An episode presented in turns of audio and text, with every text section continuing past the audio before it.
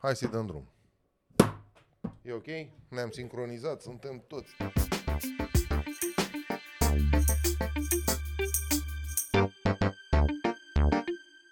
Dragilor, bun găsit la Umblă Vorba. Știți deja, like, subscribe, share, comment și chiar mi-aș dori să aveți comentarii pentru că încerc de fiecare dată să am invitații dintre cei mai diversi, dintre cei mai interesanți. În această seară vă propun o întâlnire cu un om absolut deosebit. Vă spun doar atâta, peste 30 de piese jucate și atenție, cel puțin 10 ani, dacă nu chiar mai bine, o piesă jucată cu casa închisă. O să-l descoperim astăzi pe bunul meu prieten Marius Drogeanu. Marius, bine ai venit! Bine te-am găsit, hai noroc. Hai noroc! Ca să începem cu dreptul. Ca să avem motiv de umblat vorba, nu? Marius, Da. m-am gândit că oamenii te știu din piese, te știu de la TV, te știu uh, din filme. Ai avut ocazia să joci în câteva filme foarte bune, m, roluri m, care pe mine m-au impresionat. să E, spun sincer. micuțe, da. e. Dar, dar care și-au pus amprenta. De ce? Hai să nu să nu lăsăm. Da, adevărul că am avut, uh, am avut ocazia și șansa să lucrez cu vreo câțiva regizori foarte buni de, de film. Până la urmă, pentru un actor asta este cel mai important. Adică, să aibă... da, mai bine joci, din punctul meu de vedere, faci un rol mai mic într-un uh, film făcut de un regizor cum Mare. e Radu Mihailanu sau Nae Caranfil sau așa, decât să faci un rol uh, mare Într-un film slab. într-un Pe scurt. film, da. Sau de mâna a doua, hai să nu spunem Exact, da, mă nu. Știi că dacă tot te-au văzut oameni și tot te cunoști de la televizor și din, de pe marile ecrane și te cunoști și de pe scenele țării. Acum tu ești la uh, comedie, nu? Teatru de comedie, da. La teatru de A, comedie. a nu se confunda cu teatru de revistă Constantin Tănase, pentru că... Da, se face confuzia asta. uh, Multă lume zice, a, păi acolo la, pe, la Tănase, la Păcat, la, la domnul Arșinel, Dumnezeu să ierte. În fine. Uh, nu, este teatru de comedie, este teatru de... Uh, e teatru dramatic, ca să zic așa, adică unde se fac piese de teatru, nu revistă. Cât e de greu, mă, să joci comedie? Că până la urmă se întâmplă să ai și zile proaste. Și asta e o întrebare care pe mine m-a frământat întotdeauna și știi că noi am mai vorbit de- despre chestia asta. S- Sunt zile în care poate că nu ai o stare extraordinară, dar cu toate astea tu trebuie să transmiți emoția comediei. Comedia este greu de jucat. Comedia e, da, e greu de jucat, e greu să ajungi acolo, uh, începând de la tot, toată construcția, care, construcția începe în primul rând cu piesa. Deci în primul rând că e foarte greu să scrii piese de comedie. Corect. Uh, Dacă e o piesă foarte bună și care nimerește pe mâna unui regizor care știe ce să facă cu ea și face o distribuție bună și potrivită, atunci, în momentul în care uh, locomotiva intră pe șine, adică spectacolul ți iese și el merge la public și se rulează la public de câteva ori, după aia nu trebuie să ai neapărat o stare specială. Da, corect. Uh, Ca să... Oricum, când te duci la teatru trebuie să ai o stare specială, trebuie să te duci cu cel puțin o oră înainte. Uh, Da, teatru te transpune puțin. Te... Trebuie să te să-ți faci o bucătărie a ta ca să te să intri în atmosfera aia de acolo și așa mai departe. Poți să fii într-o zi să fii mai în formă, într-o zi să nu fii atât de formă, într-o formă atât de bună, dar uh, dacă e- construcția aia e bine făcută de la început, ea funcționează în continuare, adică e ca o mașinărie care e bine unsă și care merge oricum ar fi dacă e bine făcută. Pentru piesele care se joacă mai mulți ani, secretul unei, unui, Longevității. unui, longevității unui spectacol este să nu-l strici. Pentru că din plictiseală uh, actorii încearcă să îmbunătățească, ca să zic așa, în ghilimele. Da, normal. și fiecare dintre ei își mai găsește câte o replică, câte o cioacă, uh, câte o mm, acțiune hazlie, să zicem, să facă o glumă unui coleg și atunci uh, Riști să, riști să pierzi esențialul cumva. se pierde esențialul, se pierde ața, Da. da. cum se spune, cum spunea Da, da, da, da. doamna Sandamanu. Țineți ața, adică ața înseamnă să ții... Scenariu. Scenariu, linia personajului, uh, că dacă îl lași așa și să moaie, nu mai ține. E ca la... uh, cor- cum se numește? La uh, alpiniști. Coarda. Coarda. Coarda. Trebuie să ții coarda întinsă, că dacă ai slăbit coarda... Da, ai toate șansele să... exact, exact. Uh, și atunci trebuie să ai grijă la, la a, a menține spectacolul în forma lui uh, inițială, să nu-l, uh, să încerci să-l îmbunătățești prea tare deformezi, și da. să găsești prospețime și uh, Să-l sport- revitalizezi de fiecare dată. De fiecare dată în altceva. În, în, în primul că prospeția ți-o dă de fiecare dată, chiar dacă ai jucat 200 de reprezentații în 10 ani, uh, prospețimea ți-o, ți-o dă publicul. Pentru că de fiecare dată e alt public. Și publicul respectiv e o bucurie să vezi că și publicul din seara asta... Interacționează. Da, și publicul din seara asta, ca și publicul de săptămâna trecută sau de acum șapte ani, reacționează tot în aceleași locuri și poate de multe ori uh, poți să umbli la îmbunătățirea nuanțelor uh, unei replici sau uh, la felul cum uh, reacționezi la... Știi cât de simplu pare din postura de spectator? Știi cât de simplu pare tot acest joc? Și dă senzația că voi toți, parcă cumva v-ați fi creat o naturalețe în a schimba sau a modifica ceva sau a păstra dacă vrei. Când tu povestești, de fapt, pare un pic mai complicat, nu e chiar așa pune ghiță și bea vin. Și asta, asta vreau să descoperim în seara asta. Să descoperim de fapt și de drept omul din spatele actorului. Trebuie să-ți facem o pagină de Wikipedia. Ai, ai nevoie să știi. Da, Da, pentru că sunt atât de multe piese ce ar trebui trecute acolo și atât de multe roluri pe care le-ai făcut, încât e păcat să se piardă cumva în negura internetului. Uh, da, da, da. Sunt, ele există în arhivele teatrului.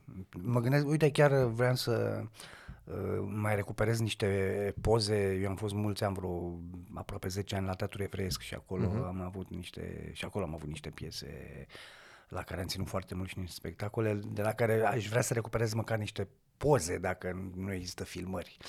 Da. Păi, uh, Și să mă uit și eu să văd cum eram când eram mai tânăr. E, nu exagera, că ești tânăr și uh, până la urmă tinerețea m, spunea cineva că este o stare de spirit de fapt, este o stare de m, o stare a ta existențială, știi? De fapt, vârsta e un număr, știi? Ca și prostia, e tot o stare de spirit. și dacă ești mai naiv așa, te, te păstrezi și mai tânăr. da, te ajută. adică o, o naivitate din asta uh, și o prospețime. Uh, Mă rog, a zis, mă rog, între ghilimele prostie, că, na. Eu am avut uh, chestia asta și o am și acum. Am, uh, am avut uh, uh, aplecarea spre a fi uh, păcălit de multe ori. uh, Serios? Da, da, de colegi de-ai mei, cu toate că pe, acum 20 de ani am făcut o făceam o emisiune la ProTV în care păcăleam oamenii. Da, da, da, da, da, da. Uh, Prin diferite situații, îi puneam în diferite situații și oamenii mergeau cu mine și erau păcăliți. Eu am această... De multe ori mi se spune câte o chestie și nu știu ce și eu cred și Și zic, e bă, de da, am bună." glumit, Uh, te-am păcălit. da, pun, uh, pun botul, cum se zice. Poate că dai prea multă crezare oamenilor, nu? Da, și nu, nu, nu pun la îndoială.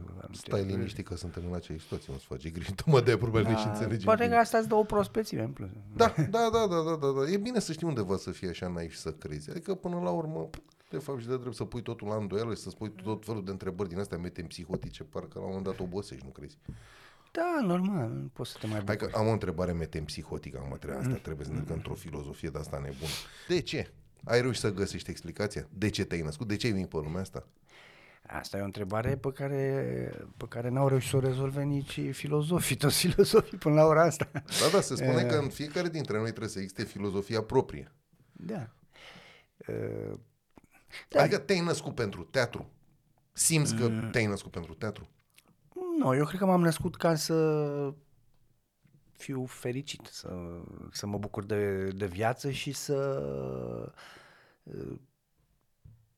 Când mă duc la biserică, preotul spune la predică că, de fapt, viața asta noi trebuie să o, să o cheltuim uh, ca pe un drum spre mântuire. Corect. Uh, Și de aici fiecare face ce consideră și, Și cum ascult și cum consideră și urmează ce cale uh, Și faptul că, faptul că uh, dai satisfacție oamenilor, satisfacția asta primară de a râde, nu este o mulțumire fantastică? Nu, nu ți aduce? Uh, Da, da, da, da. Da, da e, e, e o mulțumire și o plăcere să vezi că oamenii se, se bucură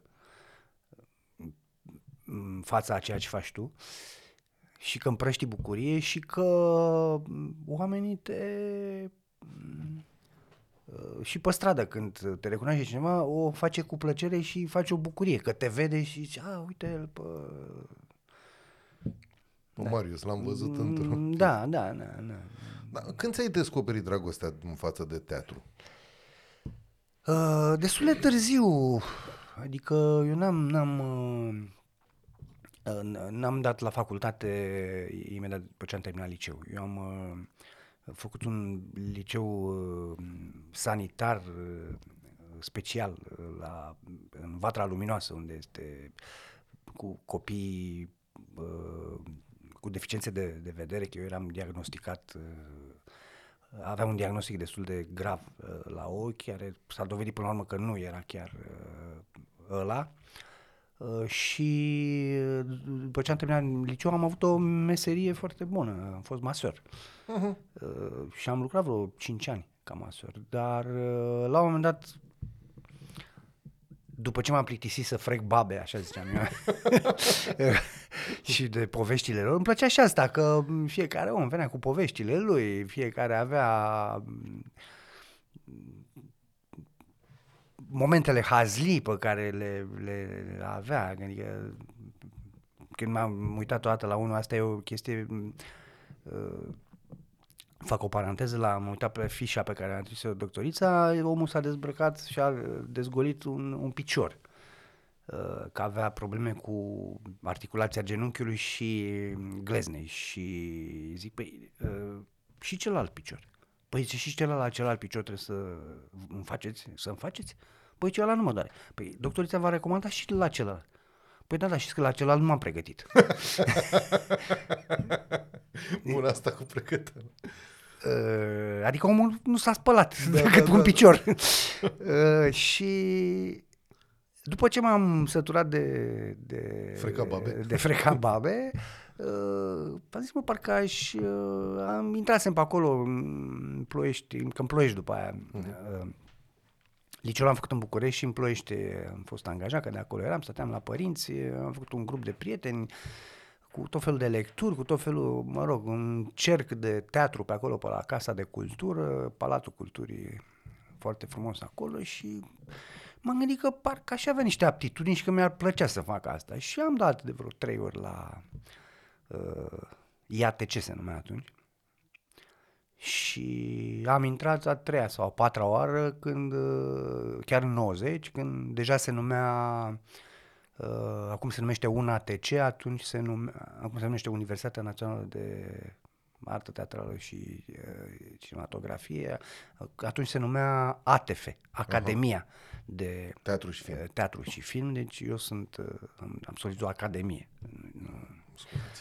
Suntem Dați-mi voie. mm, sunt puțin în altă Lasă-mă să închin.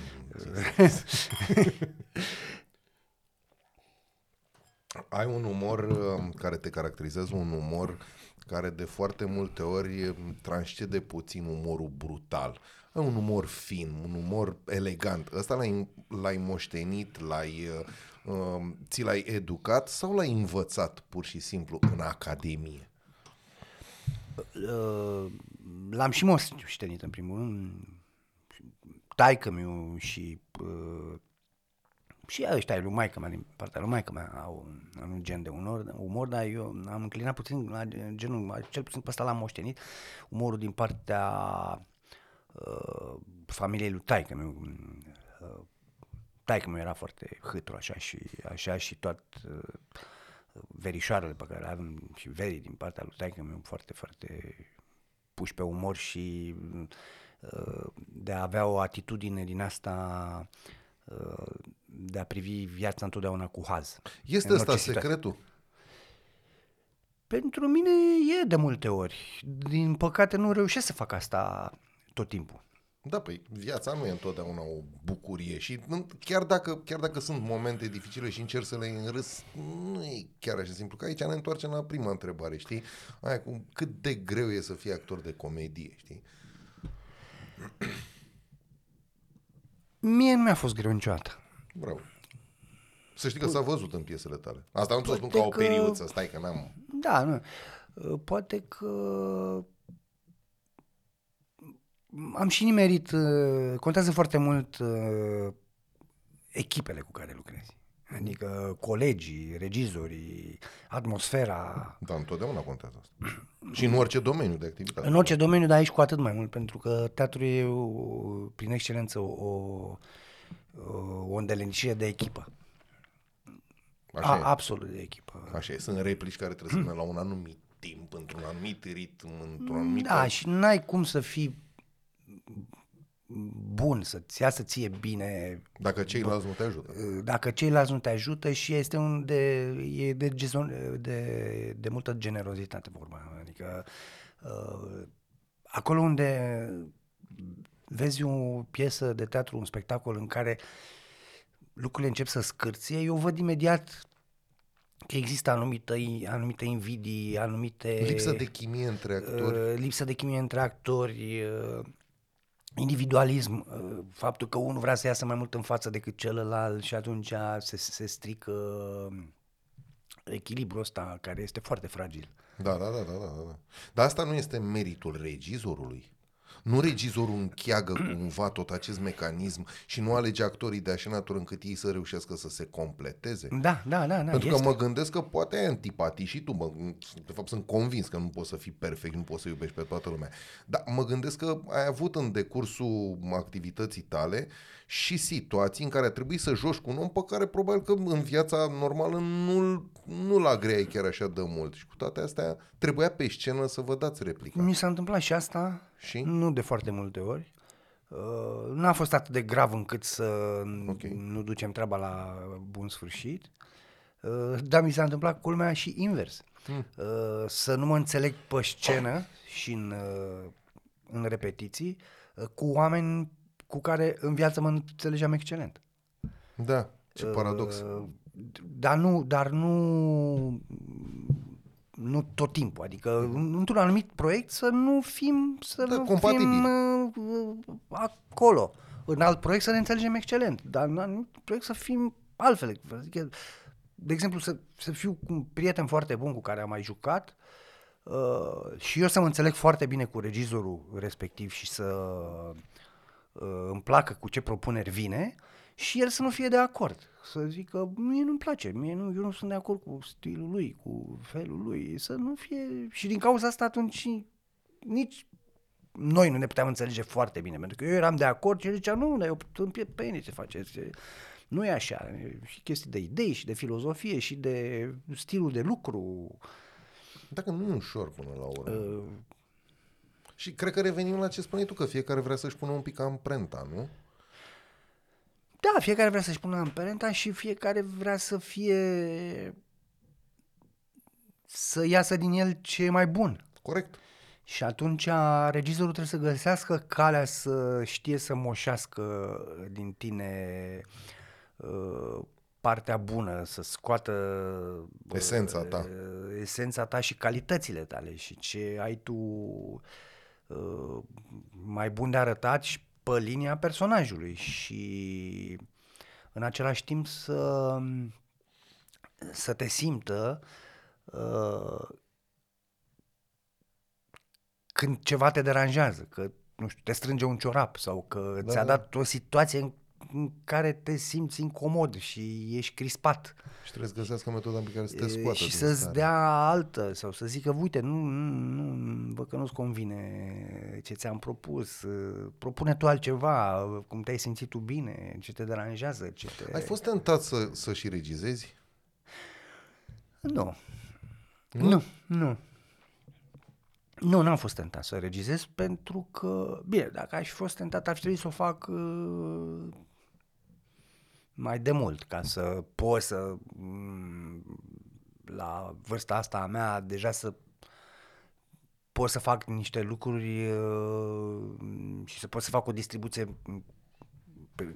Care să, te satisfacă să mă profesional. satisfacă ca oamenii să aibă încredere în mine să zică, da, mă duc să fac uh, cu Drogeanu, că am mai făcut, am mai văzut ce a făcut și așa, dar acum e cam târziu. Aș putea să o fac, mă pricep Da. de multe ori, pot să mă pricep mai bine decât un regizor tânăr, de exemplu. Păi, normal, la câți ani de activitate. Uh, dar nu e chiar așa. Nu e, nu e chiar așa, pentru că poate să fie un regizor tânăr care are 25 de ani sau 30 de ani și să ș- fie mult mai bun pe, pe partea asta de a regiza decât, uh, decât uh, tu care zici "E, eu am experiență de atâția Am ani. trecut prin mulți. Atâtea asta. și fac eu și dreg eu, nu, nu. Aici e vorba de mm, anumite metode, de anumite... de a fi făcut pentru asta. Da, până la urmă, da. Da. Până la urmă, e o chestie care eu zic, aș pune în zona de management. Adică l-aș pune pe regizor ca manager, știi, din corporație. la Da. care, sau dirijorul, nu? Da, sunt mulți, ac- mulți actori care la un moment dat, unii pentru că și-au dat seama că nu nu-i așteaptă o carieră uh, prea strălucită în, uh, în, uh, în meseria asta de actor sau alții au fost tentați și au vrut să facă mai mult, uh, din actori au devenit și regizori. Unii au făcut și studii, uh, unii nu. Ah, pur și simplu. Uh, Calificare la locul de muncă. Mm, Da, da, da. Unii, adică unii au făcut master pe regie și depinde de...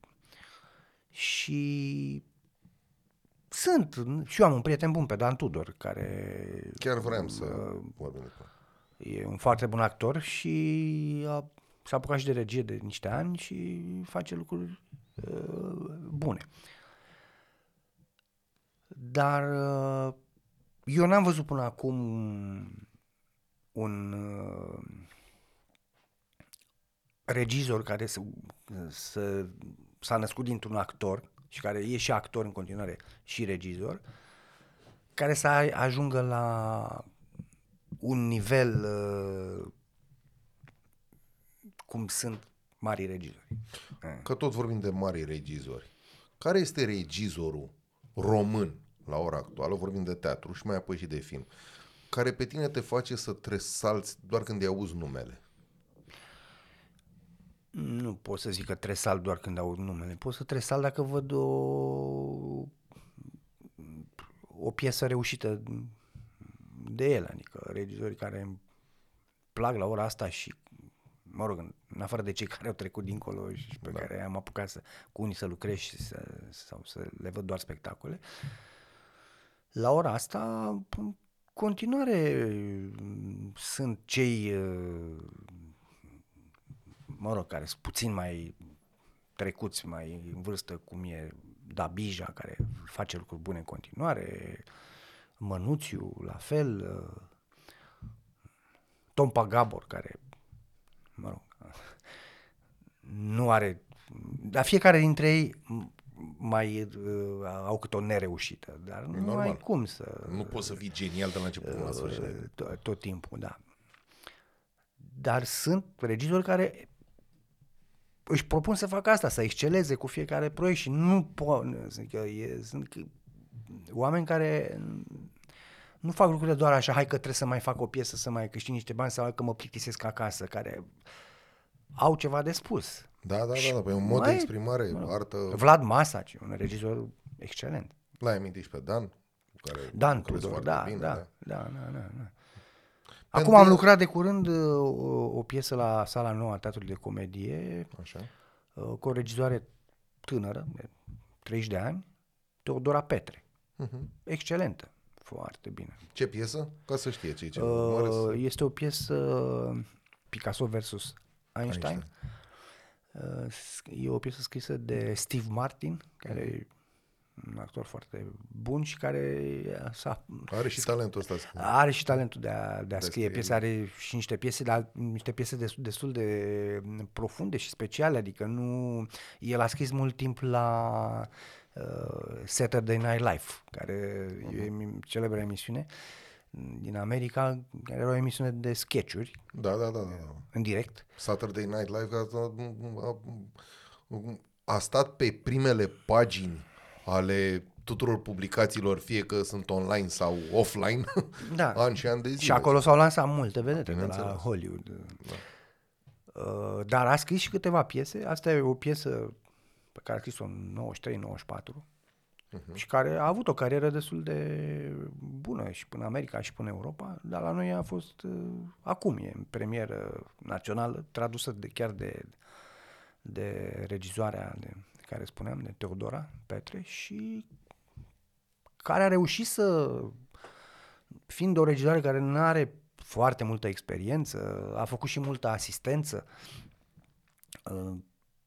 Uh, E, e foarte important că a făcut, că la început e, e greu să faci tu niște piese așa, să Vezi, astea sunt lucruri pe rupi care sicando. oamenii nu le înțeleg, Uh, nici, măcar, nici măcar cei bolnavi de teatru. Faptul că a făcut asistență, adică... Da? A stat în preajma regizorului. Da, da, da, adică regizor asistent, uh, pe lângă niște regizori importanți, că e Vlad Masaci, Gelu Colceag, uh, uh, se vede că a avut ce învăța, știe să lucreze cu actorul, știe să creeze situațiile, știe să rezolve situații din scriitură care, pe care tu când le citești ca actor și nu, nu, nu găsești, n-ai o... De-aia zic că un regizor trebuie să fie unul care are ceva de spus. Adică el are ceva ce zice și zice, băi, eu trebuie să spun ceva cu piesa asta, trebuie să fac asta și îmi place să fac stilul ăsta de scriitură sau stilul ăsta sau mă interesează sau... Provii dintr-o generație foarte mișto. Ați fost, un- dacă mă gândesc la E periculosul Sport Jersey, primul film de altfel în care și-a apărut în periculosul Sport Jersey, o capoduperă cinematografică post-decembristă. Da. Acolo au fost foarte mulți actori din generația ta care la ora actuală umplu sălile de le dau pe afară. Ăsta e adevărul. Da, da, da. Care a fost secretul vostru? Păi, în primul rând că eu când zic generație, sau nu numai eu, uh, nu mă refer doar la un singur an, uh-huh. la anul paralel cu mine, în care, în care noi am fost trei clase uh-huh. în același an, pot să mă refer și la doi ani cu doi ani mai mari decât noi, doi, trei ani mai mari decât noi sau cu doi, trei ani mai mici decât noi, adică oameni pe care i-am prins în facultate, adică când am intrat în anul întâi, să zicem că i-am cunoscut uh, pe cei din anul 2 și 3 și chiar și pe aia care jucau la Cassandra în anul 4, dar cel puțin cei din anul 2 și 3 îi cunoșteam că ne întâlneam zi de zi pe culoare și mai și lucram la regie, la studenții regizori, puneau, luau din orice clasă. Uh, plus uh, anii de după noi, mai mici decât noi, adică noi când eram anul 3 să zic, sau 4, pe cei mai mici decât noi, care tot așa au fost. Niște generații, faptul că zeci de ani uh, au fost doar două facultăți de teatru, la, una la București și una la Târgu Mureș, unde în fiecare an erau doar uh, trei sau patru locuri de actori, Du- trei sau patru locuri de băieți, trei sau patru locuri de fete, deci erau doar câte o clasă, a câte șapte uh, oameni, șapte, opt oameni. În 90 noi am fost uh, prima generație când uh, s-au mărit numărul de locuri. Noi am fost uh, trei clase, câte 20 de oameni. Uh, Mă, 60 de oameni totuși la 22 de milioane de români nu e chiar așa de mult. Era... nu e, în primii ani nu, nu a fost, dar acum în continuare se scot foarte mult și s-au de, au apărut foarte multe facultăți, Da, mai private. vorbesc, în afară de facultățile private, sunt facultăți de teatru, de actorie și la Constanța și la Craiova. Nu mai vorbesc de Timișoara, Iași. Dar avem talente. Avem, dar piața încă nu e, adică nu, a- sunt, eu, sunt cam fabrici de șomer, așa. Din păcate, da, da, da, da.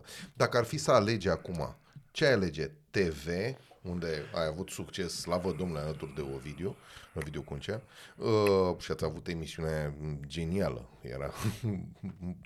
La vremea respectivă încă se puteau face gaguri ca alea Exact. bine de tot. Acum e mai greu. Da, nu mai te... Teatru, deci am zis, televiziune, teatru sau film? Uh, acum mi-aș dori să fac mai mult film. Uh-huh. Uh, pentru că n-am făcut atât cât, cât mi-aș fi dorit.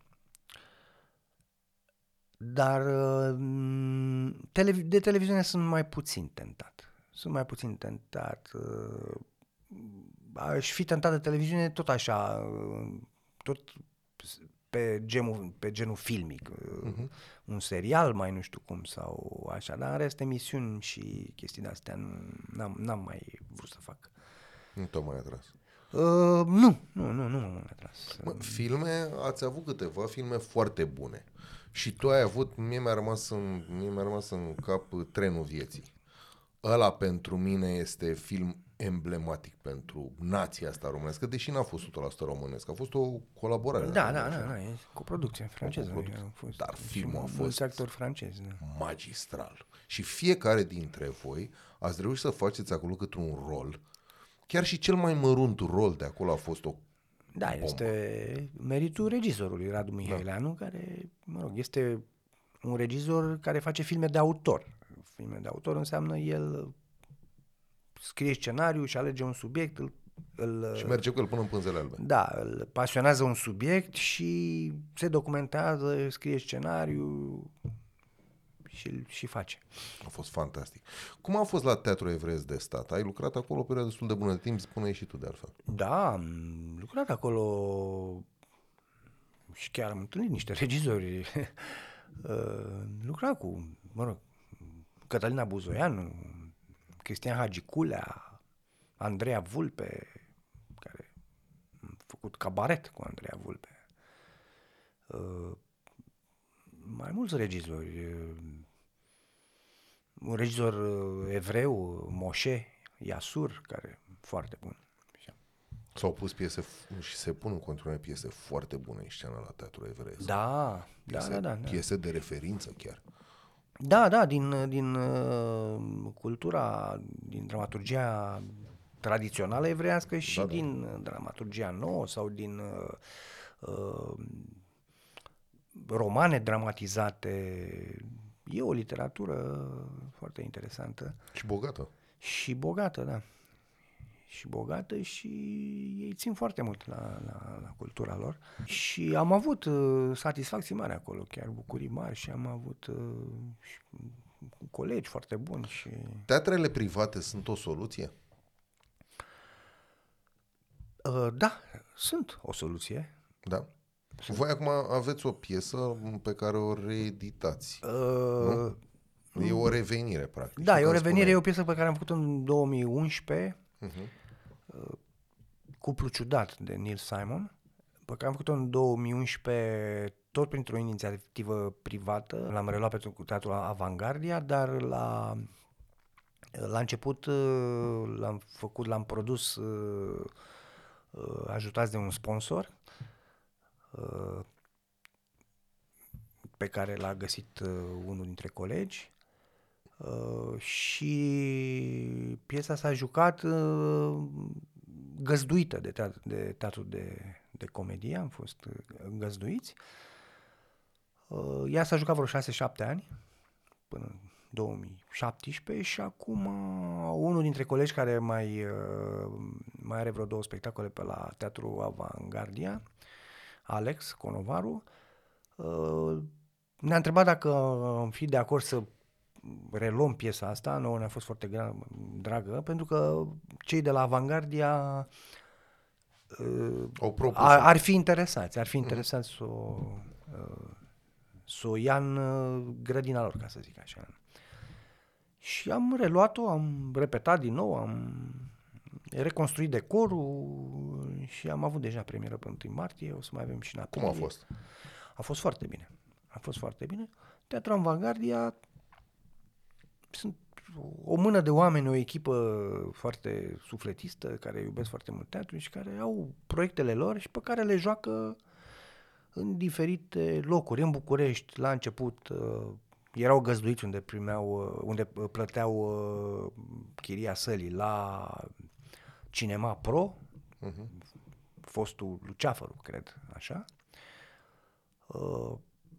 Uh, și între timp uh, s-au uh, mutat uh, la sala Rapsodia, uh-huh. unde tot așa plătesc chirie, sala Rapsodia de pe Lipscani, și unde au câteva piese Da, mama e destul de- mutată în sala aia. Mama este un mare... Da, au abonați, au, uh, și-au făcut o rețea de, de spectatori pe care îi anunță prin mail, au newsletter, Da, da, da, da, da, uh, oamenii văd o piesă și în pauză se duc, uh, dar ce mai aveți, da, ce mai aveți de regizorul ăsta sau de... Deci zona asta privată chiar Uh, da. reușește cumva să iasă din tipare și să atragă. Știi ce mă surprinde totuși? Că Uite, suntem totuși la 30 ceva de ani de la Revoluție. Se face teatru de mare calitate în țara asta, se fac și filme destul de bune. Depinde acum de gustigul non discutandum, asta e clar. Uh, dar cu toate astea nu văd parcă suficient de multă reclamă, știi? Nu prea văd outdoor, nu prea văd așa în continuare iarăși câteva afișe și cam atât. Adică sunt piese care se joacă cu casa închisă și de care oamenii și iubitorii nu, nu prea află. Adică cel puțin online nu, nu e atât de bombardat cum mi-aș dori eu un iubitor Păi de teatru online să nu ar fie. trebui să mai mult bombardat, adică outdoor-ul ăsta mie nu mai, nu mai îmi place deloc, adică outdoor-ul ar trebui să fie doar în locurile special uh, dedicate, Ok. uh, să nu mă apuc să văd uh, toți detergenții pe toate clădirile Da. din tot Bucureștiul și Da, a ăla deja devenit- strică imagine. E deja Bucureștiul a devenit o sorcovă. Așa e. cu- În momentul în care atâtea benere, atâtea... Da, mă, dar uite, aș vedea totuși bannere din astea cu piese de teatru, cu filme, cu...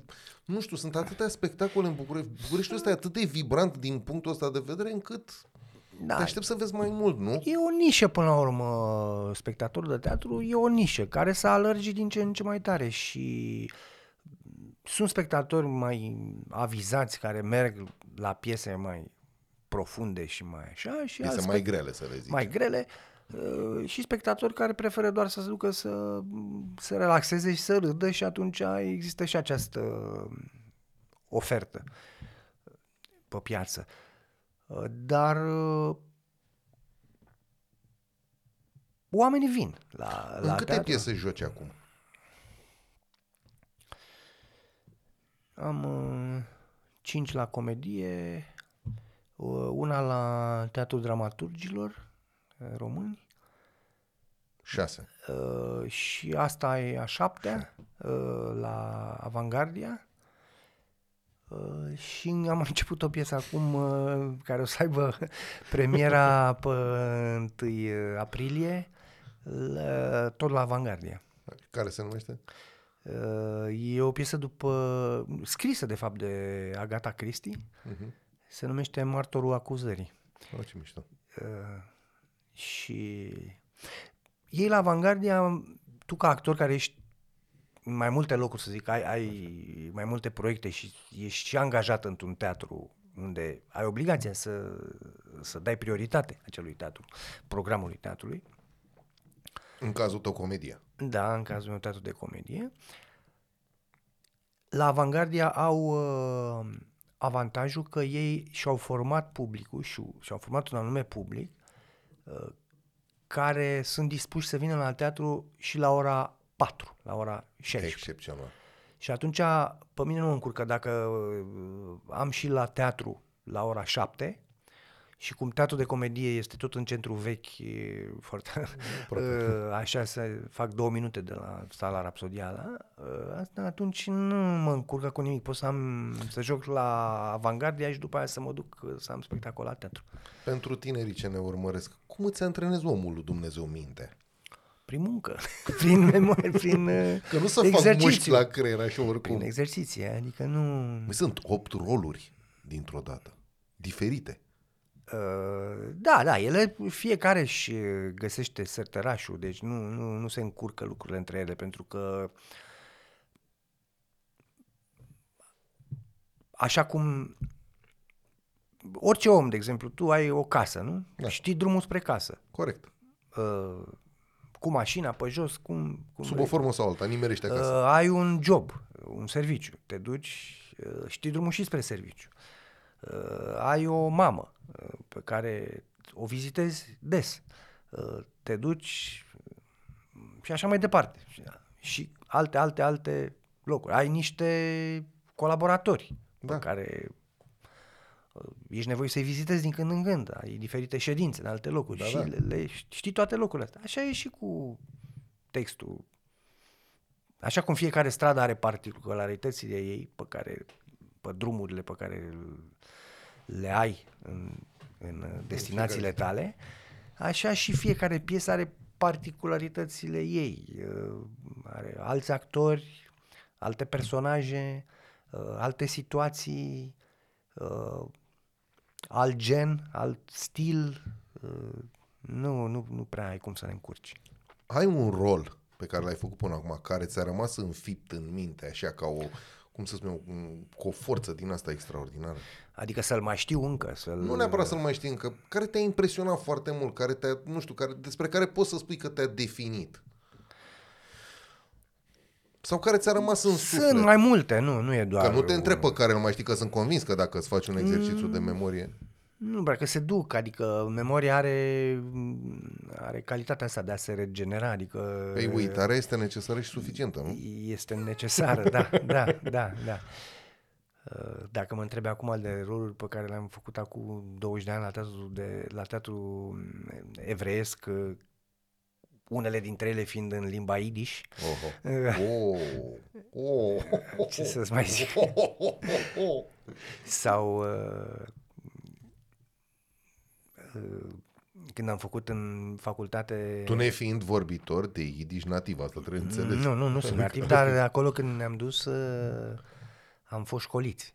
La, adică am avut profesori de, de limbă cu care am luat-o de la început și Mamă, um, și n-am devenit uh, Vorbitor. vorbitori, dar uh, tot timpul am înțeles ce am spus și tot timpul am știut să, E foarte important. să facem diferența dintre subiect și predicat. E Un vorbitor foarte bun de Yiddish și mare traducător, uh, Anton Celaru, care a tradus uh, de la uh, Shalom Aleichem până la Bajevic Senzațional. și Bajevic Zinger, care este... Shalom Aleichem, absolut. Da. Groza. Uh, sau dacă mă întreb, de exemplu, noi am făcut în facultate în anul 2 sau 3 un spectacol uh, în cadrul modulului de comedia de arte. Profesorul nostru Grigore Gonța s-a gândit să facem uh, o comedie de arte românească, nu italienească și a luat o piesă de Anton Pan, Mhm. o, un fel de farsă așa, care se numește Farsa Cocoșaților, chiar așa, Așa. pe care noi am construit-o foarte frumos uh, așa, un spectacol așa de echipă pe care l-am jucat la Teatrul Național în timpul facultății și după aia l-am mai reluat de vreo- vreo câteva ori după ce l-am uh, l-am uh, după ce am terminat facultatea și am mai fost pe la diferite festivale, am fost în uh, Turcia, în, în mai știu pe unde am mai fost uh, și uh, la un moment dat ne-a adunat noi am terminat facultatea în 94 și domnul Gonța ne-a întrebat uh, până în 97, măi, putem să ne adunăm așa măcar ăștia care sunteți prin București, nu mai eram 20, uh, să o facem, nu știu, 8, 9, Pă, mai, mu- oricum făceam mai multe roluri fiecare și să reluăm farsa, zice că uite am o propunere în uh, uh, să mergem la Lille, în- e în nord-vestul Franței, undeva pe la Marea Nordului și să jucăm acolo două săptămâni pe gaș, pe ce- și să o facem în franceză. Da. Și zice, uite, am uh, un traducător de franceză pe care, care o să facă, o să o traducă în într-o franceză mai veche, adică nu în franceza nouă, pentru că fiind scrisă de Anton Pan, uh, m, româneasca acele Era o piese- românească arhaică. O românească arhaică. Și în franceză, noi fiind mulți dintre noi cât de cât vorbitori de, de franceză, cât de Păi, cât am a fost trebuit să o, norocoși că am mai făcut pe la școală. da, exact. Uh, a trebuit să reînvățăm textul ăla în franceza mai arhaică. Deci, Oleu, oleu. uh, da, a fost frumos, ce să zic. Uh, Deci, da. Dar așa roluri, mi-e greu să zic de un rol. Pot să zic că aș putea să zic, dacă le mai țin minte, rolurile care nu le-am iubit prea tare și cred că de-aia le-am și uitat. Deci sunt și situații de genul. Da, da, în rest, de exemplu, cam tot ce joc acum îmi place. Îmi place foarte mult. Asta e foarte important. E important să faci ceea ce îți place, nu? Da, da. Sau, de e- fapt, asta este cheia, cheia succesului în viață? Păi da, altfel nu, n-ai cum. Mai ales în meseria asta nu, n-ai, n-ai. E o meserie frumoasă, totuși. Vezi țara în lung și în lat, ați avut o grămadă de turnee. Acum, cum mai sunt turneele? Mm, Noi mai plecăm, nu plecăm așa. mm, Înainte de pandemie aveam, avem în continuare o piesă Bani din cer, în regia lui Horațiu Mălăele, Foarte bună piesă. care, cu care am umblat, cred că numai la Timișoara am fost de 15 ori. Oho! Adică și acum iarăși avem, iar plecăm cu banii. Ce acum primăvară spre vară până pe 9 iulie o să avem și o distribuție destul de bogată și în bani din cer. șapte actori. Da, da, da, da, da, da. Cum e mai, cum e mai simplu să joci într-o piesă um, care are ca în distribuție 2-3 actori sau într-o piesă în care um, sunteți mai mulți pe scenă? Cum, cum îți e mai simplu? Cum te simți mai bine? Mai bine te simți în funcție de calitatea echipei și de chimia Deci pe ne care o ai întoarcem, cu... ne întoarcem la chimia cu colegii. Da, dar uh, așa mai simplu, e normal să fie mai simplu în, într-o distribuție mai mare, pentru că munca, diviziunea muncii e mai, e mai împărțită, e, e mai... Uh, îți revine mai puțin. Dar nu mi-ai zis cum e totuși să joci într-o piesă care iată de 10 ani, poate chiar mai mult, cred că sunt 12 ani, nu? Jucați cu casa închisă. Uh, cea mai veche este uh, Spiritul de familie, da, care de 12 ani se joacă, fără întrerupere. Cu casa închisă. Uh, Bani din cer, la fel, uh, acuși, acuși, uh, o să facem 10 ani și cu ea, a, fiind în, în a doua variantă, pentru că prima variantă, a, aceeași montare, dar uh, cu o distribuție schimbată pe aici, pe acolo. Uh, La început, în prima variantă era din 2002, dar uh-huh. e aceeași montare. Da, da. Aceeași montare, dar... uh, Distribuția un pic schimbată. Distribuția e un pic schimbată. Atunci în rolul, rolurile principale erau uh, George Mihaiță și cu Virginia Mirea. Uh, Și acum uh, sunt uh, Mihai Bendea cu Mihai Teleoac. Uh-huh. Și mai sunt trei actori care au făcut parte și din vechea distribuție. Vechea gardă. din vechea gardă, da. Senzațional. Păi nu mă șochează, știi?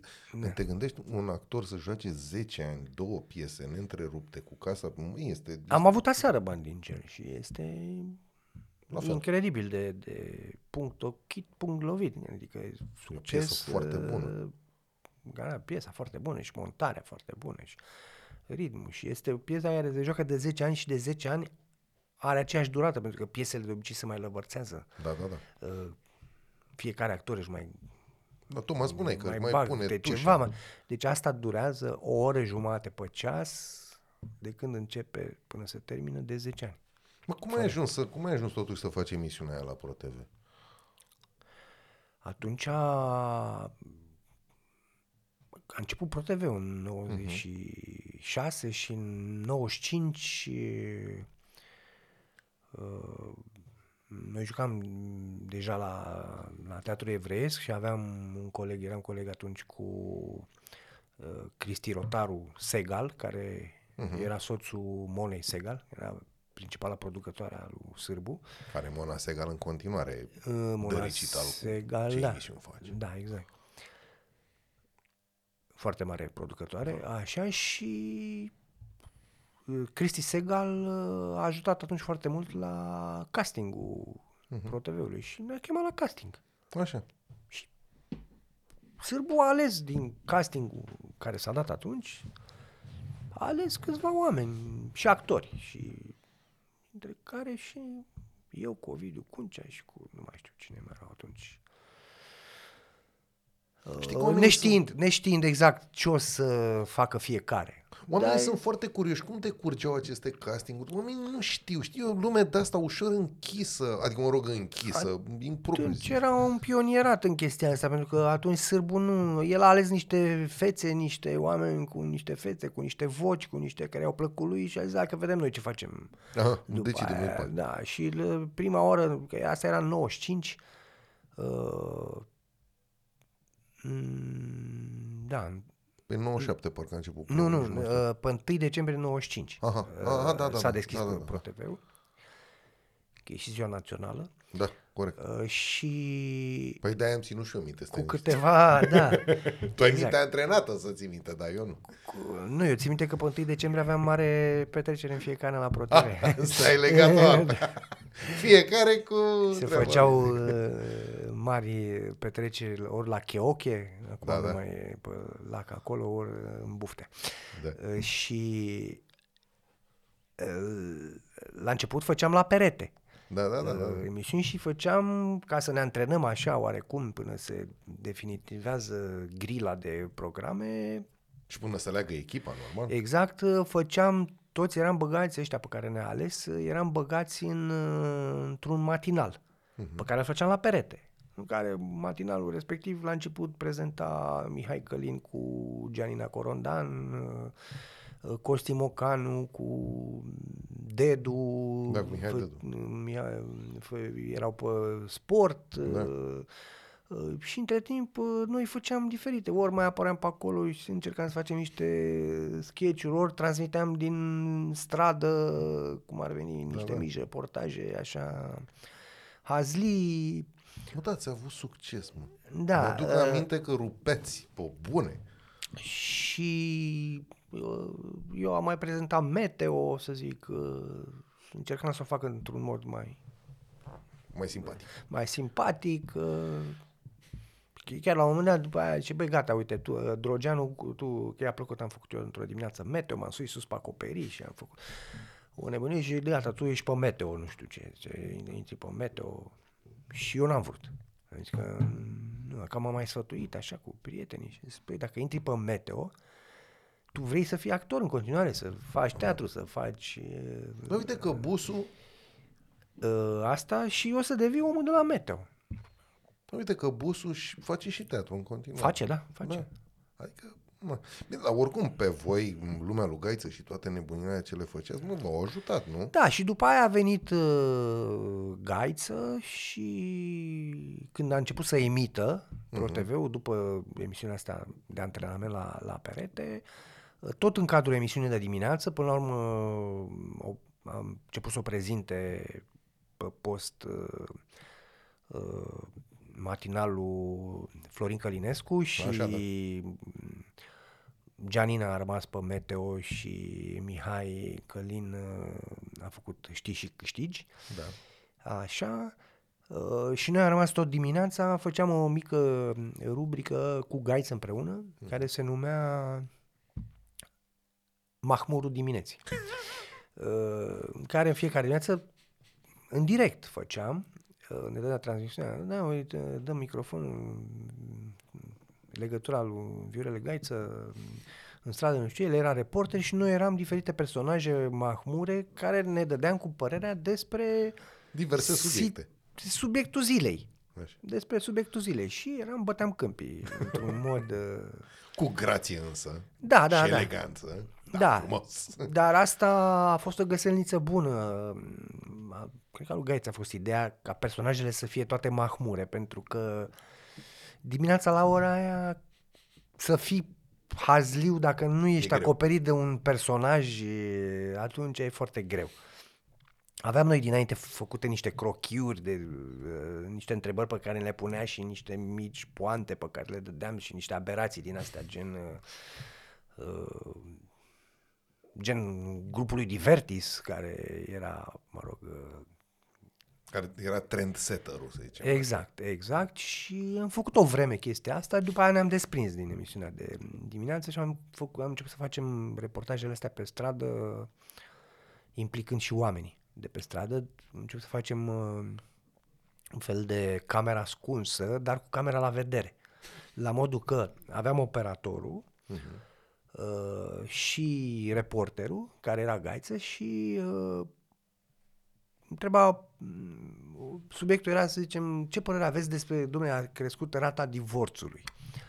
Uh, ce părere aveți despre, de ce credeți că a crescut? De ce lumea divorțează atât de mult? Și fiecare spunea ce, cum își dă românul cu părerea Mamă, sunteți despre orice. specialiști. Despre orice. În timpul ăsta, noi apăream Ovidiu, eu eram uh, în training și îl fugăream pe Ovidiu, care era în, uh, în uh, Budigăi și în uh, Maieu, uh, că l-am găsit uh, la nevastă mea și în spate apărea uh, Marilena Chelaru, care era, e o actriță foarte hazli așa, Uh, stai vă, Fidel, stai că uh, e instalatorul, că e nu știu ce și ne învârteam pe acolo în, în cadru și zice, uitați, vedeți chiar acum se întâmplă, la ce să... Bă, uite, domnule, și om că intra în joc, el credea că chiar în momentul ăla se întâmplă uh, chestia Era asta. senzațional. Da, se Senzațional. întâmplă chestia asta, da. Nu mai poți să faci, din păcate, în ziua de asta. Adică, cred că poți să faci până la urmă, dar știi cum e, dacă acceptă cel ce este pus în situația să fie filmat, este un acord. Știi că mă gândesc la, Da. mă gândesc la chestia asta cu GDPR-ul și cu toată nebunia, cu Da, dar nu mai politica poți- corect ăsta care deja ne nebunește. Din cauza a, politică, corectitudinii politice, nu mai poți să abordezi orice Da, nu- subiect nu prea mai merge, și da, ți, chiar. ți se cam taie cam aproape toate subiectele din care poți să scoți hazul. Auzi, ai fost tentat să faci și stand-up? Că știi că e la modă acum. Da, da, da, nu, nu, nu, nu, n-am fost. Ar fi trebuit și asta, dacă era de stand-up, trebuia să mă fi apucat mai de mult, dar De n-am ce? avut timp uh, Bine, e, să e fac foarte consumator de timp. Din câte am înțeles de pe la băieții ăștia care fac al de bobonete sau mai știu eu care Dumnezeu, se muncește mult la stand-up. Eu, nu- sincer, nu mi-am pus până. Mie mi se pare foarte greu să scrii comedie. Dar să scrii, da. scrii comedie în ritmul de stand-up mi se pare sinistru. Pentru tine care ai antrenament, nu cred că ar fi chiar atât de greu. Nu? Da, e... e m-ar tenta să fac, m-ar tenta. Eu am mai făcut niște genuri de, de stand-up avant la letre, ca să zic Mhm. așa, pentru că uh, am... Uh, eram chemat să fac, am prezentat baluri de boboci, am uh, făcut uh, niște programe pentru un bar la un prieten al nostru nu cred că mai există terasa, era o terasă superbă, cu un prieten al nostru Cătălin, undeva în regie. Mhm. Uh, uh, era o, un patron foarte pasionat de, de uh, faună, de șopârle, avea habitacuri Ah, cu, da, uh, mi-a impresia că la s-a- pirania. Așa, bravo, avea da. pești pirania. Ava, Știu că s-au, constru- s-au construit o grămadă de blocuri lângă, dar nu știu dacă mai există. Nu Pe cred că mai bune, există chiar. pirania. Da, da, Ce da. păcat ce Și am loc făcut acolo câteva serii de chiar de stand-up, de Mhm.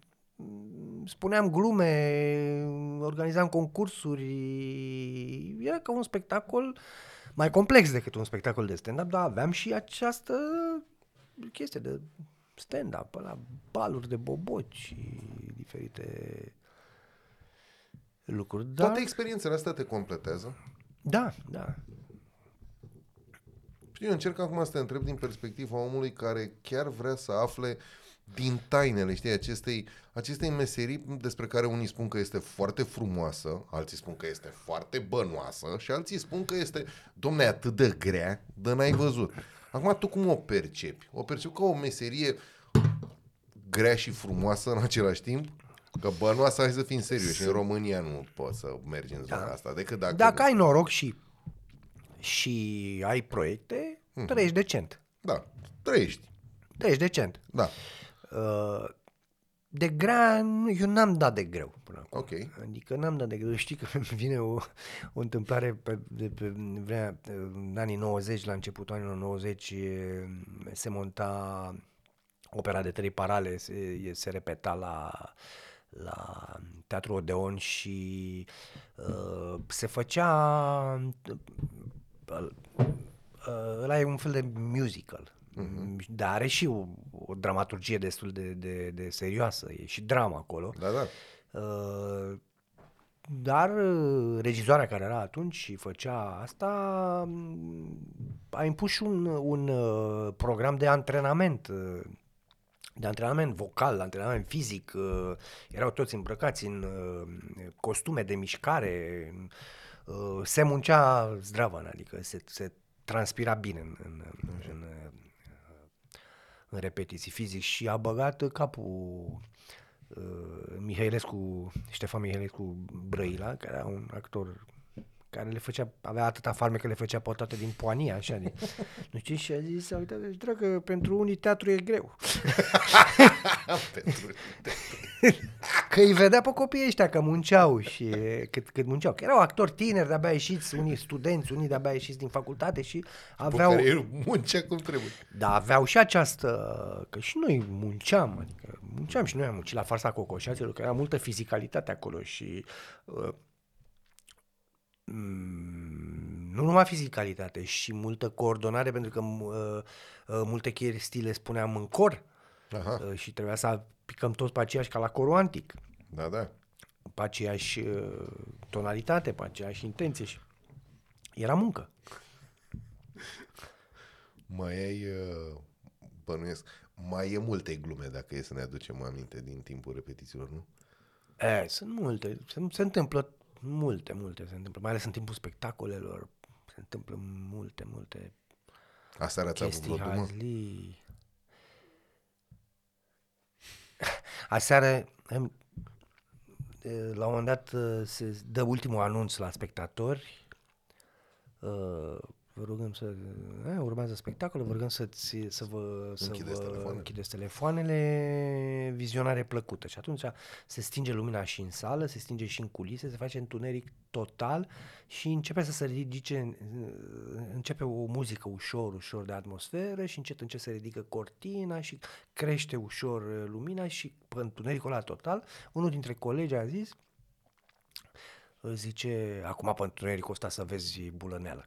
Dar a zis așa, în, uh, în șoaptă, să auzim numai noi care eram acolo în spate, că înainte, uh, și eu, la, Mihai Bendea, că a zis asta, uh, și eu, mi-a venit așa să zic și Dan cu o voce pițigăiată, a zis, uh, ia mâna nesimțitule! și cred că a fost uh, destul de percutant, cred că s-a auzit și, sală, și în sală pentru că a început să deja să se ridice cortina. da. Faceți tot felul de drăcii. Și se întâmplă, se întâmplă să te bufnească râsul. Nu mai vorbesc că mai se întâmplă să fie cât un uh, spectator, să, de obicei cât o fată sau o femeie care uh, ca o, are vocea mai percutantă și să, să fie un râs din ăla spectaculos de nu, nu știi ce să faci, nu știi ce, cum să... Uh, încep spectatorii să râdă de râsul Cu coanei. Uh, da, persoane respective sau, mă rog, sunt multe, nu se întâmplă la fiecare spectacol, dar aproape la fiecare spectacol se întâmplă lucruri hazli pe care nu... Aseară, de exemplu, la începutul spectacolului e, are niște mișcări, Mihai la teleoacă, pregătește masa, d- care niște uh, platouri de colo-colo cu aperitive, cu pregătește oarecum, care musafir și în timp ce făcea chestia asta, a căzut draperia de la, cu perdea cu tot Din decor. din decor. Da. Așa. Și se întâmplă accidente. Am avut, uh, jucam uh, o piesă tot de Brecht, Galigai, pusă de Lucian Giurchescu uh, și a luat foc scena, adică Oh. undeva în fundal uh, pentru perspectiva de adâncime, uh, că era un, se presupunea că suntem undeva pe un front, pe un câmp de luptă și uh, din lumini și uh, niște pânze, niște voaluri care erau pe acolo pe jos și cu niște reflectoare care băteau așa în diferite lumini, se, se crea o perspectivă de adâncime a câmpului de luptă și a, unul dintre voalurile alea a fost prea aproape de un reflector și a luat foc. Și fiind o piesă cu soldați, eh, Sandu Pop, colegul meu care era caporalul grupei eh, de soldați, eh, a zis, soldați, puneți mâna pe instinctoare, hai, nu știu ce, cu tare, hai, uh, oi, uh, toată lumea să părăsească, să părăsească frontul, să... Că trebuia să golești Da, sala, da, da, trebuie sala, să- au, venit- a venit, pom- au venit pompierii cu... Cu extintoare. Deci omul a făcut un personaj, a coordonat toată, Excelent. a făcut pe pompierul în personaj. Excepțional. Au venit uh, pompieri adevărați care sunt tot timpul nelipsiți acolo cu instinctoarele, s-a stins imediat, uh, dar a trebuit să facem o pauză de cel puțin jumătate de oră, pentru că problema nu era focul sau fumul de la foc, ci instinctoarele alea scot o pulbere albă, Da, da, da, da. pe care trebuie să aștepți să, o- să, să, Să se liniștească, să da. se Să se liniștească, să se așeze, după aia au venit uh, doamnele cu aspiratoarele Da. și după aia în continuare. Și c- așa din, din actorii vechi, în afară de Ștefan Mihailescu Brăila, ce gaguri îți mai aduce aminte de pe la repetiții sau din timpul din timpul pieselor? Hai că știu că ai multe. Da, sunt multe, ce să zic. Na, eram întâmplări, uh, accidente, ca să zic așa, chiar cu spectatori. Eram cu uh, Radu Beligan și cu Ion Lucian, cu o piesă de la Teatrul Evreiesc, eram în uh, Israel. Și piesa începea cu Radu Beligan, singur în scenă, care este într-o cameră de hotel în anii 70, cum era la New York, era un, un comediant el, uh, ieșit la pensie, dar cam multă lume de pe vremea aia, artiști și așa din New York, locuia la hotel, acolo era co- locuința lui și singur în camera de hotel, uh, se duce să-și ia ceva din uh, bucătărie, un ceai, o cafea și se împiedică de cablu de la televizor și scoate televizorul din priză. Și începe un întreg joc din ăsta, bate cu pumnul, îl butonează, nu pornește, uh, sună. Era un joc uh, întreg Da, da, da. care avea și glume și situația aia devenea comică, el singur. Și uh, sună la recepție. E, un spectator binevoitor a văzut că a ieșit uh, uh, Televizorul din priză. uh, cablul din priză, ștecherul din priză și a zis stați liniști maestre că rezolv eu. și vrea să se suie pe scenă să bage televizorul în priză. Se strica tot, uh, tot șpilul, da. Și acolo pentru că era o sală destul de mare și publicul român din Israel are o anumită vârstă da, și nu mai aude foarte bine, se juca cu lavaliere, cu amplificare. Și maestru Beligan, care nu și-a dat seama, el vorbea cu ăsta, dar s-auzea în toată sala. Plecă în bine de aici, plecă de aici. plecă, mă. Stai mă la locul tău, stai la locul tău. Plecă. Genial. Deci, uh, Monumental. Da. Monumental. Excepțional. Mai ai avut ocazia să stai în companie unor multe, da. Am avut momente, era o piesă de și la evreiesc, așa, tot la evreiesc, uh, cu... Eram eu cu Ovidiu, frați și mama noastră era mm, Pușa Balaure, o mare actriță, care nu a fost foarte bine cunoscută. Mă rog, într-o piesă de-a lui Woody Allen, uh, uh, uite că nu vine acum în cap. E, nu uh, contează. Mă rog, așa. Uh, Și uh, mama noastră, fiind uh, Pușa Balaurei, care era a, uh, alcoolică Așa.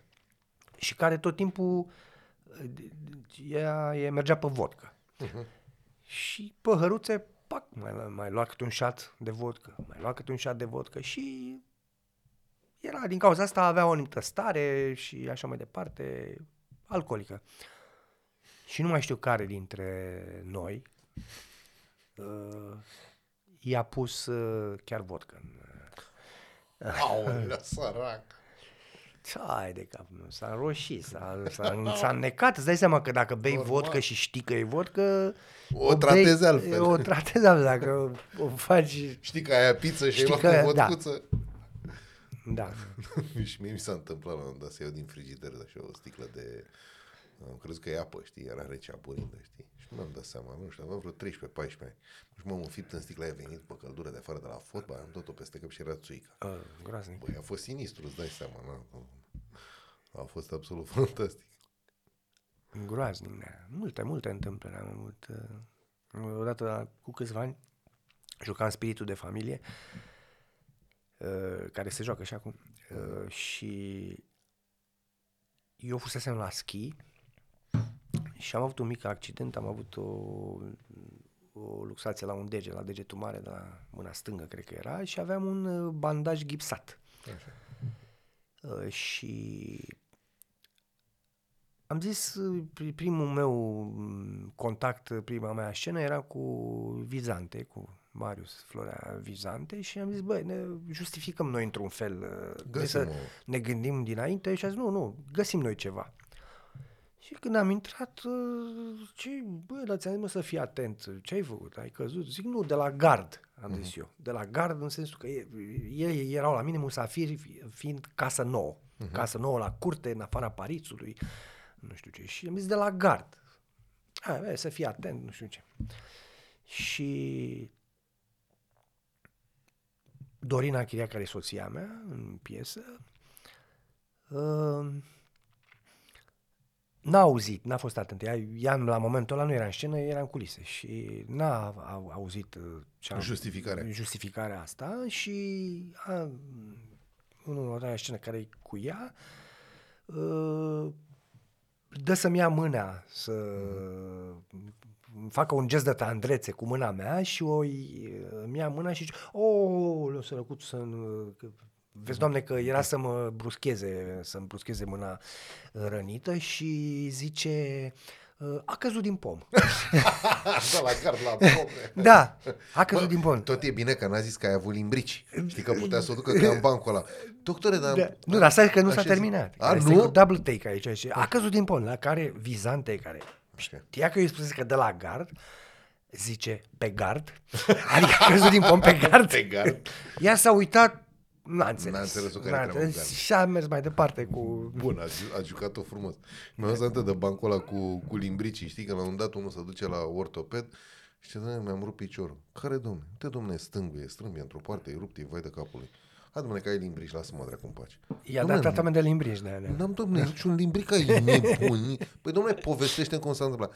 Da, eram eu azi de dimineață și mi-am băut cafea așa și m-am gândit că ar trebui să mă urc. în- Ți-a zis, domne, că ai limbrici. Stai, domne, ai răbdare să... Domne, nu mai împo- e simplu. Domne, eram la cafea, domne, nu înțelegi. Și ce? Și m-am gândit că trebuie să mă urc în nuc să Doamne, ți-am spus că ai limbrici. Doamne, dar eu m-am dus să tu nucu. Și ce? Și am căzut de nuc. Doamne, ți-am spus că ai limbrici. Păi cum s-a domnule? Păi dacă te-ai mâncat în fund să te urci în nuc, nu? Și cam așa, știi? Azi m-am să aminte cu pomul, știi? Era bine să fi dat pe aia, știi? Aia ai limbrici. Da, da. Deci ai degetul rupt, e clar. da. Da, da, sunt multe. Și cea mai tristă amintire de pe scenă? Că bănesc că hai astea sunt nenumărate, dar trebuie să fie și triste. Mai trist așa... uh,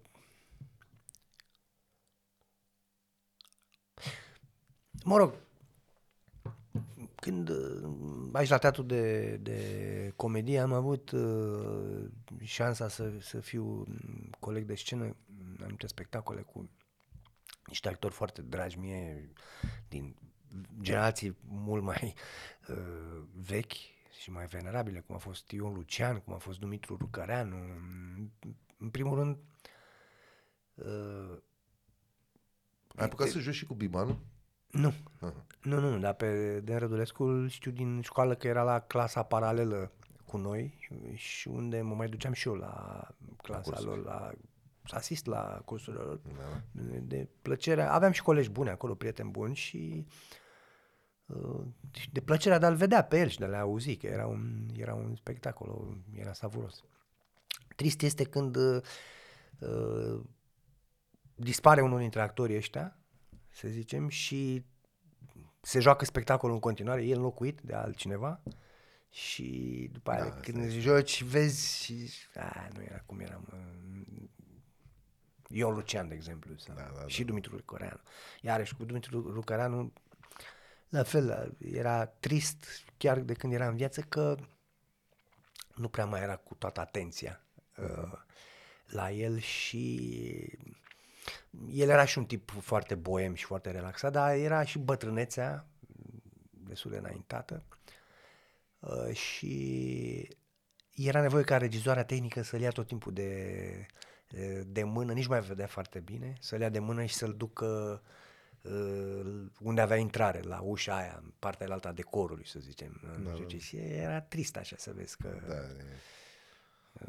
Cum se stinge o stea sub ochii tăi, de fapt. Uh, a, puneau da. astea. Era da, pus da, da. unei stele. Iarăși foarte trist uh, a fost uh, și când s-a retras uh, printre ultimii uh, actori mai de vârstă așa de 80 și ceva de ani, 84, 85, să-i dea Dumnezeu sănătate, că trăiește în continuare uh, și era foarte capabil în continuare să joace, deci uh-huh.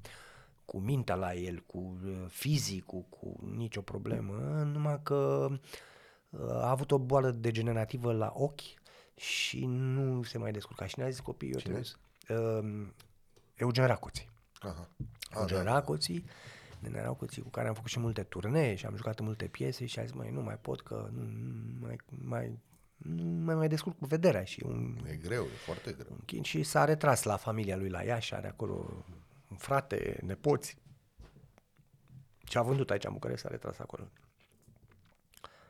Uh, o altă tristețe, dar, mă rog, nu o tristețe atât de mare când dispare un om sau când îl vezi că nu mai poate, că nu prea mai știe. Da, da, da. E, e, e, face parte din viață.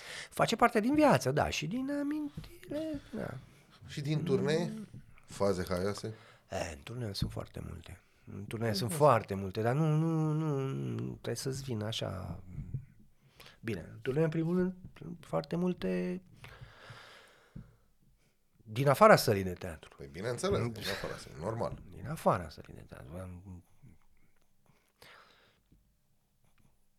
Eram cu o mașină închiriată, o firmă care uh, ne, ne transport un Mercedes de ultimul tip de 7 plus 1 sau cu 8 plus 1. Un ven. Așa un ven din ăsta care se face și limuzină, se întorc scaunele, o nebunie, deci nu avea 10.000 de kilometri. Uh-huh. Și s-a defectat pe dealul negru, deci mergea pe dealul negru, știi că merge numai cu antâia și, mă rog, până la urmă, și mergea la Vâlcea. și până la urmă s-a oprit șoferul, nu avea ce să-i facă, că, nu, ceva electronic, ceva pe un calculator, ceva ca la toate mașinile din ziua de azi, mai ce să le faci. E, da, exact. Și a sunat la firmă și au trimis. Da, a fost... Există firmă, colegii mei să aibă, cred că am și eu pe undeva până, până, până vreo arhivă ceva, pentru că la un moment dat, nu, când era mai la vale așa, nu mai trăgea deloc, adică și șoferul a zis, hai să o împingem noi, eram toți toată trupa. O împingeam, o împingeam, și o împingeam și după aia ne stăiam în ea așa. La vale era campion. Da, și după aia o lua, iar mă prindea, iar... Foarte, foarte hazliu. da, păi sunt momente de astea care te mai scot din cotidian, n-ai ce spune. Da, da, da. Auzi, dacă ne referim un pic la film, sunt filmele astea care au prins foarte tare la public. Sunt genul de filme care să te capteze pe tine, Marius Drogeanu, actorul? Pe mine nu. Eu n-am, taximetriș n-am reușit să-l văd. Nu știu ce factură de film. Ce... Eu am văzut... Tot o uh, comedie. Eu am văzut... Uh, team building. Team building. Așa. Nu, nu, m-a, nu m-a prins. Adică am stat să-l văd până la final pentru că, așa, din respect pentru munca colegilor, colegilor uh, dar nu sunt eu Bă, de un publicul film foarte comercial. La... Mie mi-a plăcut în primul rând că a fost montat foarte bine. Ce, team building? Da, a fost montat foarte bine. Că n-am, n-am găsit, sincer, da. gafe, gafe serioase, vorbim. Dar așa, ușor. Crezi că oamenii de asta au nevoie de filme foarte ușoare? Mă gândesc că suntem toți contemporani cu Nina Ritu, suntem contemporani cu James Cameron, suntem contemporani cu, da. și cu regizor român de mare învergură Oare asta ne trebuie? În zona asta trebuie să ne ducem? Se pot fă- face comedii și mai de calitate, după părerea mea. Eu așa că și există, uh, s-au, s-au făcut. Uh, tot ce a făcut Paul Negoescu cu echipa asta uh, e o casă de producție în care e și Dragoș Bucur, uh, ăla, uh, două lozuri, ce au mai făcut, uh, după amiaza unui pier de vară cu Da, da, da, și ăla a Papadopol, fost cu Papadopol, bun. uh, Acolo am avut și eu o scenă. Uh, ăsta mi s-a părut un Nu aveai regizor... rolul medicului, parcă. Me- Da, exact. Era un medic, medic, un urolog sau ceva. Piața, mie îmi place cum s-a dezvoltat piața pentru că, adică producția de, Așa. de film. Da, da. Uh, uh, sunt și filme care merg la Cannes sau la Berlin sau la Veneția la festivaluri și unele câștigă și premii. Și, dar e nevoie și de genul ăsta de filme din Comerciale. zona uh, particulară, că astea sunt filme... E, asta este marea chestie. Uh, este- este o mare Realizare.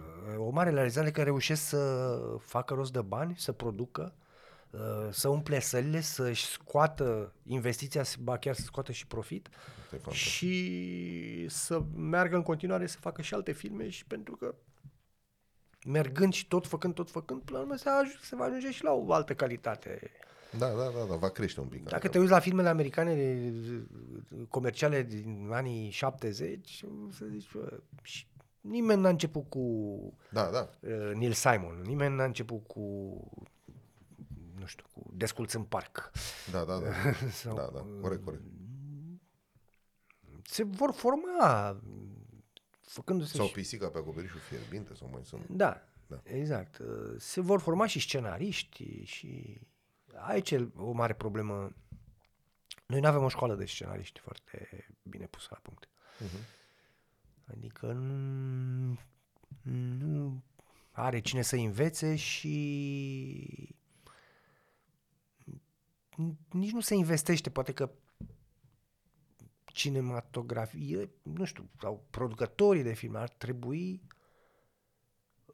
să racoleze oameni care au aptitudini și să-i trimită în alte părți unde ăia ș- ar ști ce să, să învețe și cum se face uh, un scenariu de film sau de sitcom sau de serial. Aici e o mare problemă cu scenariști. Da, e, bine, e destul de greu de scris. Acum avem scenariști care săraci se luptă. Uite, mă uit la Las Fierbinți și este Păi, un, e un unul dintre serial. puținele da. exemple fericite, nu? Da, mă, sunt care se foarte bazează foarte mult pe, pe scenariu și pe niște actori foarte buni și cu foarte mult uh, care sunt farmec. colegi cu care joci, de altfel, nu? Unii da, Și sigur. întâlnești pe scenă cu ei. Da, da, da, da. Da. Tot am adus aminte de James Cameron și de Inaritu. Care dintre cei doi? Dacă ar fi acum să iei unul la Iniariu, uh, Iniariu mi mi place foarte mult. E mai pe clasic. Uh, Și dar în același timp și inventează. da, da, da, da, are și un uh, stil. Adică mă gândesc la The Revenant, Da, ce... serios. Da, da, și face tot timpul altceva. Face tot timpul, zici că nu e același regizor. Își pune amprenta, așa câteva amprente, dar na, nu seamănă un film cu altul. De cealaltă parte, însă, James Cameron a adus CGI-ul la un nivel Da, greu de imaginat. serios. exact. Adică mă uitam la, mă uitam la Avatar și la ăsta nou și la, l-am revăzut și pe cel vechi, că n-am putut. Ferească Dumnezeu. Chiar n-ai jucat niciodată la, m- m- cu ecran verde în spate, nu în CGI. Nu. Cred că e sinistru să nu ai, cin- să, să nu ai decorul de care să te legi. Să, cred, cred că e foarte greu. Da. Ține de imaginație sau de ce? Uh, să te transpui în situația aia. Adică, na, că și decorul de multe ori ești într-un decor uh, și vezi cerul. Și tu trebuie să zici că ești în biserică. Da, da, da, da, da, da, da, da. Deci e, e vorba de capacitatea de a te transpune și de a... Că, până la urmă, e m- mult uh, în meseria asta e un uh, factor foarte important este credința. Uh-huh. Adică să o faci cu credință. Să... Și că tot ai de credință. Și ai amintit un pic și de mersul la biserică. Ești un tip credincios? Da, da, cât pot eu așa, da. Hm. Nu, habotnic. Nu, dar mai țin posturile importante, posturile astea. Mai... Bravo, felicitări, eu nu pot. Ești grozav, te invidiez. Sincer. Și chiar mă simt foarte bine. Asta e bine. Și cum te menții în formă? Că știu că actor nu e ușor, trebuie să te menții în formă, trebuie să ai... Ce faci? în Păi, special? uh, joc destul de mult și uh, merg la bazin, așa să zicem, ca un sport. Nu, ce tare. Ce tare, foarte tare. Auzi, am căutat pe net, știi că mă plictisesc câteodată și mă mai apucă căutatul pe net. Mă, și am găsit niște poezioare. Îți dau să citești ceva la primă vedere, așa știu că tu ai pus și voce. Sunt curios cum o să te, cum o să te dacă o să te amuze în primul rând și dacă o să te challenge Sunt mai multe fragmente.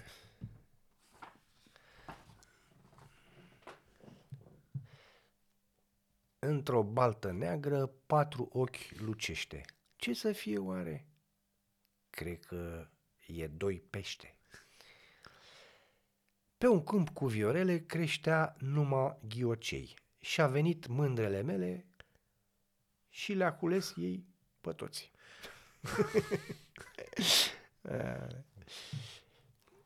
Crește iarba, iarbă deasă, perpendicular pe casă. Vine calul și o paște, altă iarbă se dezvoltă. Bună ziua, dăm toporul. Că mai Exact, ceva de genul ăsta. Da. Hai să te scot un pic așa, știi, din... Uh... Țara mea cu râuri multe și cu frunze și cu flori ai în tine o populație de mai mulți locuitori. Asta e și pe logică. Da, da, da. Și din bolovani cu apă s-au format înspre apus munții tăi de încrețire orientați cu vârful în sus. Aici chiar că e și geografie și, Și istorie. tot, adică este, E chintesență. este, da, este care este. Cum ar fi. Pe persoană fizică, nu altfel. Da, trece lebedele în zare, eu mă uit, eu mă uit, ele dispare. E, știi care e faza? Filozofică. Da, știi care e faza? Că genul ăsta de, genul ăsta de abordări, de poezie, asta eu le-am găsit la un tip care, mă rog, le culege cumva. Și la unele dintre ele spunea că sunt culese chiar de la bacalaureat. Ah, sunt uh, celebre perlele, adică circulă perlele da. astea. Să nu intrăm în subiectul ăsta, învățământul din România, că uh, nu mai ieșim. Ai fost tentat, că tot vorbim de învățământ, ai fost tentat un pic să te duci în zona asta de, de a preda? Nu. Uh, nu, pentru că n-am, n-am răbdat. Nici n-am avut timp să fac asta. N-am- n-am- N-aveam timp. Adică dacă m-aș fi dus în zona de, de a preda, aș fi jucat mult mai puțin. Și nici n-am vrut să mă duc și să zic că, uite, sunt și eu profesor aici la o clasă de actorie, dar mai mult nu mă duc uh-huh. decât mă duc. Adică dacă faci asta trebuie să te dedici foarte mult. Să dedici foarte mult timp. În pandemie ați avut o idee genială la teatru de comedie cu neprofesioniștii. Ne scotea pe toți un pic din starea aia, știi, de... Mai ții minte proiectul? Uh, Neprofesioniștii, așa se numea. În pandemie l-ați făcut. A fost o serie de interviuri din astea hazli. Știu că l-am găsit pe, l-am găsit pe internet. L-am găsit pe S-ar Facebook. putea, nu, nu mai știu, că au fost mai multe proiecte atunci în pandemie. Sau... Cum a trecut pandemia peste tine? Nu mi-a fost foarte greu. Eram puțin așa stresat să nu mă îmbolnăvesc și eu, să nu... să fiu atent, să fiu nu știu ce, și eram convins că la un moment dat va ieși un vaccin Da, corect. și că va trece. Da, nu ți-a lipsit scena? Ei, ba da. Ba da, sigur că da. Te-a afectat în vreun fel? Sunt M-a oameni, care, afectat că m-am îngreșat. sunt oameni care se vaită, știi, de pe, din, că- din cauza pandemiei. Mă rog, pe unii i-a afectat foarte mult la nivel Cel emoțional. mai mult uh, au fost afectați colegii actori din uh, sectorul ăsta independent, Mhm. Dacă nu au putut să joace. care n-au avut uh, ei, dacă n-au jucat, n-au, uh, n-au, uh, n-au luat niciun ban. Da, da, da. da. Și atunci a fost uh, destul de greu. Are teatru românesc viitor? Da, normal că are. Are, Da? are. Da, da. Eu sunt foarte bucuros că văd uh, actori tineri foarte mulți și foarte buni. Și regizor pe măsură că tocmai spuneai că l-aveți. Da, apar și regizori. Aveți sigur. pe Teodora la, la comedie. Uh, nu, ea nu e, ea e angajată la teatru mic. Aha, a, bun. Chiar e angajată la teatru mic și da, la comedia a câștigat uh, uh, premiul uh, George Mihaița a înființat la noi uh, la teatru de comedie uh, de poate 10-15 ani uh, un proiect care se face la sala nouă a teatrului de comedie, care e o sală excelentă. Uh, un proiect care se- an de an se desfășoară, se numește Comedia ține la tineri Uh-huh. unde sunt uh, proiecte ale tinerilor regizori. Adică un tânăr regizor vine cu un proiect, propune o piesă. Bine, George Mihaiță întotdeauna a avut proiecte de astea legate de tineri Da. foarte interesante. Păi da, păi da, păi da. Foarte legat de tineret. Da, da, păi da, da, păi și foarte bine. Da, păi iată că aveți ocazia să jucați împreună și aveți ocazia să le predați. Uite, chiar dacă nu ești la catedră, poți să le predai din învățămintele tale chiar pe scenă, nu? Ei, da, normal, normal. Normal, și avem și tineri actori foarte buni acum, de vreo, înainte de pandemie s-au, făcut, s-au deblocat niște posturi și uh, avem niște tineri actori foarte, foarte buni. La ce piesă să meargă oamenii să te vadă? Care dintre cele opt? că sunt multe. Săptămâna viitoare, că mai și cap... Să vină la asta nouă, Picasso versus Einstein, care este foarte bună și e o comedie puțin altfel, uh, puțin mai... cu un umor mm, puțin absurd, puțin uh, mai fin, așa. Uh, la, la teatru de comedie, la orice, la orice piesă. Uh, De aștept și la Teatrul Dramaturgilor, unde avem o piesă de Ion Băieșu, care se numește Autorul e în sală, în regia lui Dan Tudor, care la fel, e o... Ion Băieșu la fel este un, un autor. Mă, dar voi aveți o echipă, tu cu Dan Tudor, cu Conovaru, cu Mihaela, cu Teleoacă. Aveți, v-ați făcut așa un nucleu, nu? Sau mi se pare? Da, da, da, da, am mai făcut, adică niște oameni cu care am proiecte avut comune. proiecte mai multe împreună.